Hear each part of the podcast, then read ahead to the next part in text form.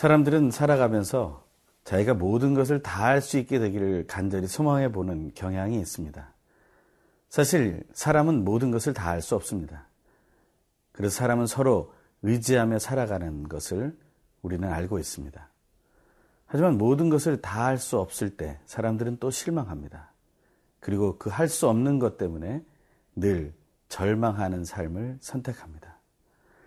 새롭게 시작하는 월요일, 저는 예수님과 함께 여러분들이 모든 것을 할 수 있게 된다는 사실을 확신하며 기쁨으로 시작하게 되길 간절히 소망합니다.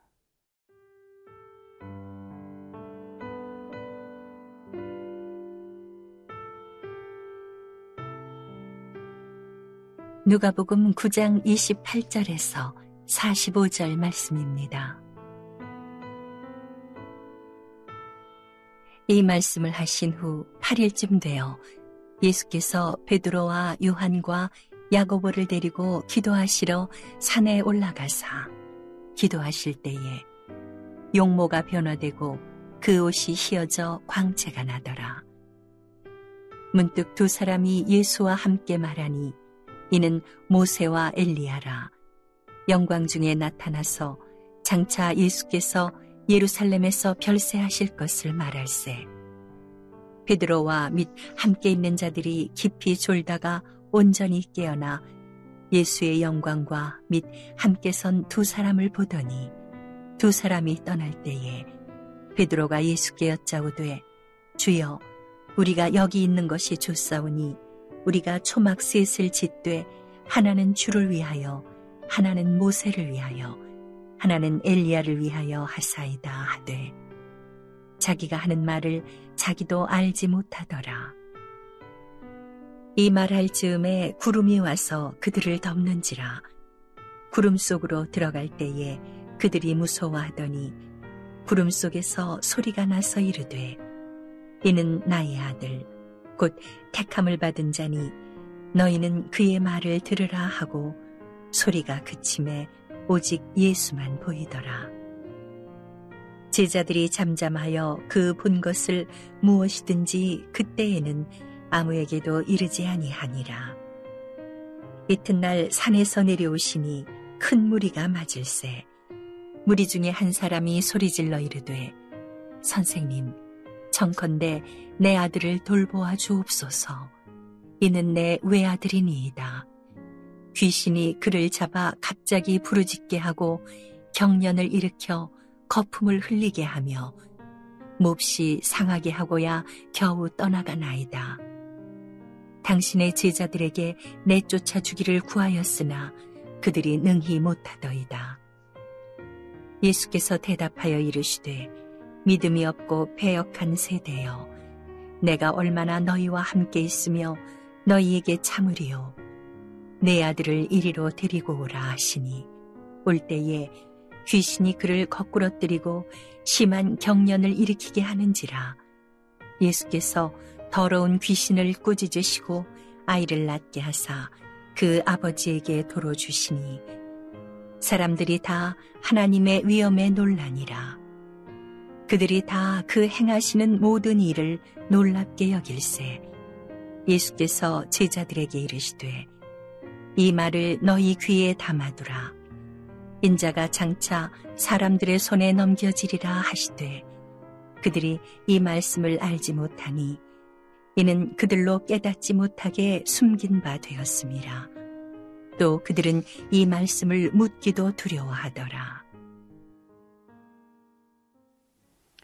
오늘 본문은 우리가 잘 알고 있는 예수님께서 산에 올라가 기도하시다가 변모하신 모습을 말하고 있습니다. 그리고 또 하나의 이야기는 그 다음날 그 산을 내려오셨을 때 제자들이 경험했던 그러한 할 수 없었던 일들에 대한 이야기를 기록하고 있습니다. 오늘 먼저 우리는 예수 그리스도와 함께 모든 일을 할 수 있게 된다는 사실을 함께 묵상해 보기를 간절히 소망합니다. 오늘 본문 28절에서 31절은 이렇게 말하고 있습니다.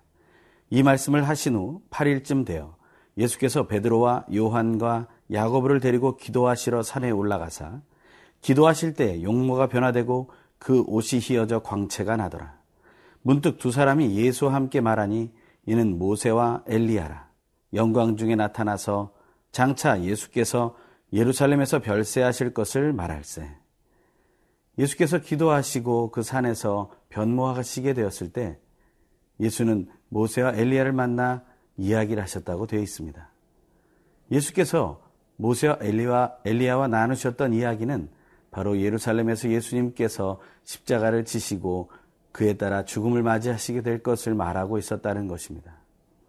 예수님은 계속해서 그 십자가를 묵상하고 계셨습니다. 사실 영광 중에 계시는 그 가운데에서도 예수는 자신이 해야 할 것을 반드시 기억하고 계셨다라는 것입니다. 오직 예수님만 바라보는 자, 그가 오직 예수가 하셨던 일을 할 수 있게 되는 것을 우리는 기억해야 합니다. 하지만 함께 있었던 베드로와 야고보와 요한은 잘못된 것을 보게 되고 헛된 말을 하게 됩니다. 그 본문이 32절, 33절에 나옵니다. 베드로와 및 함께 있는 자들이 깊이 졸다가 온전히 깨어나 예수의 영광과 함께 선 두 사람을 보더니 두 사람이 떠날 때 베드로가 예수께 여짜오되 주여 우리가 여기 있는 것이 좋사오니 우리가 초막 셋을 짓되 하나는 주를 위하여 하나는 모세를 위하여 하나는 엘리야를 위하여 하사이다 하되 자기가 하는 말을 자기도 알지 못하더라. 베드로는 지금 너무나 놀라운 광경 속에서 그는 자신도 알지 못하는 헛된 말을 하게 됩니다. 우리가 하나님의 말씀을 잘못 알게 되고 하나님께서 우리에게 주신 상황을 잘못 받아들이게 되면 우리는 헛된 말을 할 수 있습니다. 오늘 새롭게 시작되는 한 주간의 시작에 여러분들이 하나님의 말씀을 또 하나님께서 보여주시는 모든 상황을 바르게 맞이하게 되기를 바랍니다. 하나님께서 산 위에서 기도하시다 변화되어 모세와 엘리야와 자신이 십자가를 지고 죽을 것을 말씀하시는 예수 그리스도를 통해 우리에게 보여주고자 하신 것은 바로 베드로가 말한 그러한 헛된 이야기가 아니었습니다. 그것은 바로 그 다음 34절부터 36절의 말씀에서 알려주고 있습니다. 이 말할 즈음에 구름이 와서 그들을 덮는지라 구름 속으로 들어갈 때 그들이 무서워하더니 구름 속에서 소리가 나서 이르되 이는 나의 아들 곧 택함을 받은 자니 너희는 그의 말을 들으라 하고 소리가 그침에 오직 예수만 보이더라. 제자들이 잠잠하여 그 본 것을 무엇이든지 그때에는 아무에게도 이르지 아니하니라. 구름 속에서 하늘에서 소리가 납니다. 이는 바로 귀한 아들이 예수이며 그 예수가 하는 말을 들으라는 것이었습니다. 그 예수만을 바라보고 그 예수만을 믿고 그 예수만을 듣고 따르게 될 때 그들은 모든 것을 할 수 있는 것을 우리는 보게 됩니다. 오직 제자라면 예수님만을 바라보아서 모든 것을 할 수 있는 믿음의 삶을 살아가야 합니다. 우리에게 주어진 것, 이 모든 헛된 소리들을 우리는 버리고 하나님의 진리의 말씀을 기억해야 할 것입니다. 그것이 여러분을 모든 것을 할 수 있는 삶으로 인도함을 믿습니다.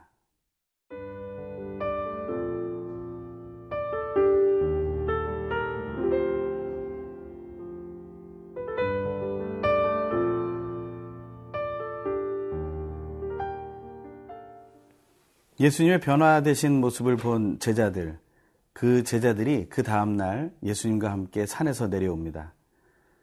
그들은 사실은 마음속에 어려움이 있었을 것입니다. 자기들이 생각했던 것이 정말 하나님의 뜻은 아니었구나라는 것을 알게 되었다는 것이죠. 우리는 그렇다고 해서 포기할 이유가 없습니다. 왜냐하면 예수님께서는 늘 부족한 우리들을 가르쳐 주시기 때문입니다. 예수님과 베드로, 야고보, 요한이 산에서 내려왔을 때 한 가지 사건이 기다리고 있었습니다. 그 사건은 어떤 사건입니까? 오늘 본문 37절에서 40절의 말씀을 읽겠습니다. 이튿날 산에서 내려오시니 큰 무리가 맞을세 무리 중에 한 사람이 소리질러 이르되 선생님 청컨대 내 아들을 돌보아 주옵소서 이는 내 외아들이니이다. 귀신이 그를 잡아 갑자기 부르짖게 하고 경련을 일으켜 거품을 흘리게 하며 몹시 상하게 하고야 겨우 떠나가나이다. 당신의 제자들에게 내쫓아 주기를 구하였으나 그들이 능히 못하더이다. 한 외아들을 가진 아버지가 그 아들이 귀신에게 고통을 받고 있는 것을 너무나 안타깝게 여겨서 그 아버지는 예수의 제자들에게 그 아들을 고쳐달라고 데려왔던 것이죠. 하지만 제자들은 그 외아들 안에 있는 귀신을 내쫓지 못했던 것입니다. 이 상황이 그 아버지에게는 불신으로 다가왔고 또 한 번의 실망으로 다가왔을 것입니다. 그런데 예수 그리스도께서 산에서 내려오시는 것을 보고 그 아버지는 달려가게 되죠. 오늘 본문에 나오지 않지만 그 아버지는 예수에게 이런 말을 합니다. 예수여, 할 수 있거든 내 아들을 고쳐주십시오. 그때 예수님께서 강하게 말씀하시죠. 할 수 있거든이 무슨 말이냐? 믿는 자에게는 능치 못할 일이 없느니라. 믿는 자가 모든 것을 할 수 있다는 것을 말하고 있습니다. 그 아버지는 정말 믿음을 회복할 수 있었을까요? 예수는 그 아버지가 온전한 믿음을 가지고 있었다는 것을 알고 있습니다. 하지만 제자들의 그 모습을 보고 그 마음의 믿음이 흔들렸던 것이죠. 하지만 예수를 향해서는 믿음을 가지고 있었습니다. 모든 것을 할 수 있는 그 첫 번째 방법은 바로 예수님을 온전히 믿는 것입니다. 오늘 본문 마태복음에서 나오는 본문으로 살펴보면 예수님께서 이런 말씀을 주십니다. 너희 믿음이 작은 까닭이니라. 마태복음 17장 20절에서 이 믿음이 작은 까닭이라고 말하시면서 이렇게 말하십니다. 진실로 너희에게 이르노니 만일 너희에게 믿음이 겨자씨 하나만큼만 있어도 이 산을 명하여 여기서 저기로 옮겨지라 하면 옮겨질 것이요 또 너희가 못할 것이 없으리라 했습니다. 예수 그리스도께서는 제자들에게 또 그 귀신 들린 그 아버지에게 믿음이 할 수 있다라는 것을 알려주고 계신다라는 것입니다. 그 믿음이 할 수 있다는 것을 우리는 확신해야 합니다. 그냥 무조건 믿는다는 것이 아닙니다. 여기서 믿음이라는 것은 예수 그리스도께서 하실 것이라는 것을 믿는 것을 말하는 것이죠. 또한 그 믿음 외에도 또 어떤 방법이 있겠습니까? 누가복음 9장 29절에 보면 오늘과 동일한 본문이 나오는데 거기에서 예수님은 이런 얘기를 합니다. 왜 우리가 이 귀신을 쫓아내지 못했습니까? 라는 질문에 대해서 예수는 기도 외에 다른 것으로는 이런 종류가 나갈 수 없느니라 하고 말씀하셨습니다. 다시 말하면 예수 그리스도는 제자들에게 믿음의 기도가 이 모든 일을 이루게 하는 능력이 된다고 말하는 것입니다. 예수 이름을 확실히 믿고 그 이름으로 온전히 기도하면 하나님께서 이를 이루신다는 것입니다. 모든 것을 하고 모든 것을 할 수 있는 삶을 누리고 싶으십니까? 오늘 본문에서는 오직 예수님만 바라보고 예수님께서만 주신 그 믿음의 기도로 승리하기를 원하고 계십니다. 그것을 누리는 오늘 하루 되시길 간절히 소망합니다. 기도하겠습니다. 하나님 아버지, 오늘 나에게 주어지는 삶이 오직 예수님 없이는 아무것도 할 수 없음을 알게 하시고, 오직 다시 눈을 돌려 예수만 바라보게 하시고, 예수님이 가르쳐 주신 믿음의 기도로 승리하게 하여 주시옵소서. 예수님의 이름으로 기도드립니다. 아멘.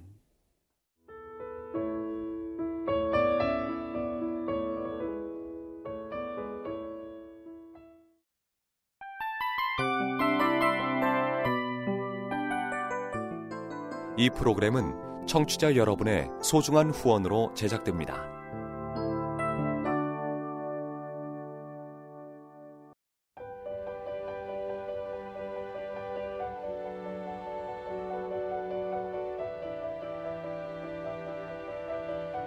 세상에는 수많은 교회들이 있지만 더 깊이 있는 말씀 강해를 찾기 위해 크기로만 교회를 선정하지 않습니다.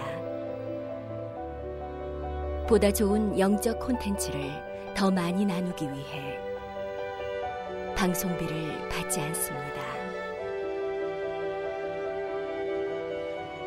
1년 365일 복음만 전하고 싶어서 우리는 광고를 하지 않습니다. 온누리의 복음을 땅끝까지 CGN TV와 함께 땅끝 성교사가 되주세요